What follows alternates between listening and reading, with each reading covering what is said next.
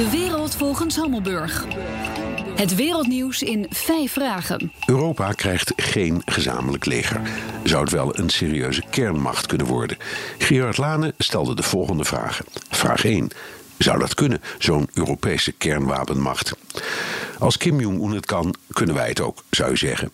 Maar alle Europese landen hebben het Non-Proliferatieverdrag ondertekend. Dus geen enkel Europees land heeft ze, of mag ze hebben, behalve Frankrijk en het Verenigd Koninkrijk. Die bezitten samen 515 atoombommen. Rusland heeft er 6850, waarvan 1444 schiet klaar. Amerika heeft er 6550, waarvan 1350 schiet klaar. Dus ga er maar aan staan. Vraag 2. Trump doet weifelachtig over de NAVO. Vormt Europa niet meer de eerste lijns verdediging voor Amerika? Volgens mij blijven de Amerikanen betrouwbare bondgenoten. Voor zover de strategie over kernwapens gaat, is Europa in Amerikaanse ogen nog altijd de eerste lijnsverdediging. Je zou cynisch gesteld ook kunnen zeggen dat Europa in een atoomoorlog als eerste wordt opgeofferd. Vraag 3. Wat zou een Europese kernmacht betekenen voor de internationale verhoudingen? Heel veel en in de slechte zin van het woord.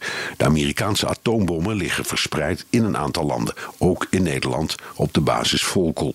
Een eigen Europees arsenaal naast dat van Frankrijk en Duitsland zou het Pentagon erg zenuwachtig maken, want het vergroot de kans op een Russische aanval. De Russen zouden een Europese kernmacht zien als gericht tegen hen en dus prikkelt het hun neiging om als eerste op de knop te drukken. Vraag 4. Het bezit van kernwapens schrikt anderen af ze te gebruiken. Dat geldt toch ook voor Rusland? Ja, dat is de theorie van deterrence. Maar op de 2 Amerikaanse atoombommen op Japan na zijn en waren alle oorlogen conventioneel, dus niet nucleair. Als Europa een echte kernmogendheid zou worden, neemt volgens mij niet de kans op een atoomoorlog af, maar de kans op een conventionele oorlog toe.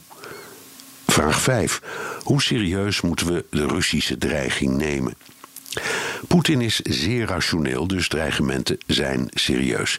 Je kunt zeggen, de bouw van nieuwe korteafstandsraketten, de plaatsing daarvan in Kaliningrad, gigantische oefeningen en pesterijen met bommenwerpers in ons luchtruim, dat is allemaal bedreigend. Maar Poetin wil geen oorlog met Europa om 2 redenen. Hij kan die niet betalen en hij kan niet winnen. Voor het Westen geldt, we kunnen het misschien wel betalen, maar ook wij kunnen niet winnen. Dank, Gerard Laanen. In de wereld volgens Hammelburg beantwoord ik elke zaterdag 5 vragen over een internationaal thema. Hebt u een onderwerp? Stuur dan een tweet naar @bnr of mail naar onlineredactie@bnr.nl.